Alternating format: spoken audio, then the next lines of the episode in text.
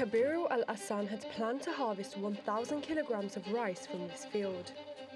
But the recent floods washed away that dream. Now his family is trying to salvage whatever's left. The floods left our paddy fields covered in sand. This is the little we have left. The rains have never been this destructive. Their farm is among scores of others along the Tiga Dam in the country's north. Many have suffered irreparable damage. This field has become completely barren. A nearby bridge was washed away by the rain. The sand and broken bitumen is covering the entire field. Now we don't even have the field to plant crops.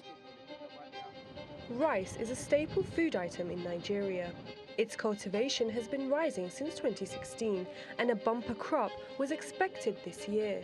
This area accounts for 90% of that production, and officials say its destruction will have severe ramifications.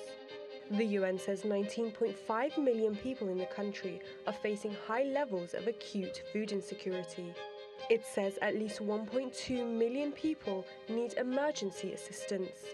And acute malnutrition among children under 5 years of age has shot up by 34% over the last year, affecting 1.7 million kids. Aid agencies say boosting domestic crop production is key to staving off the crisis.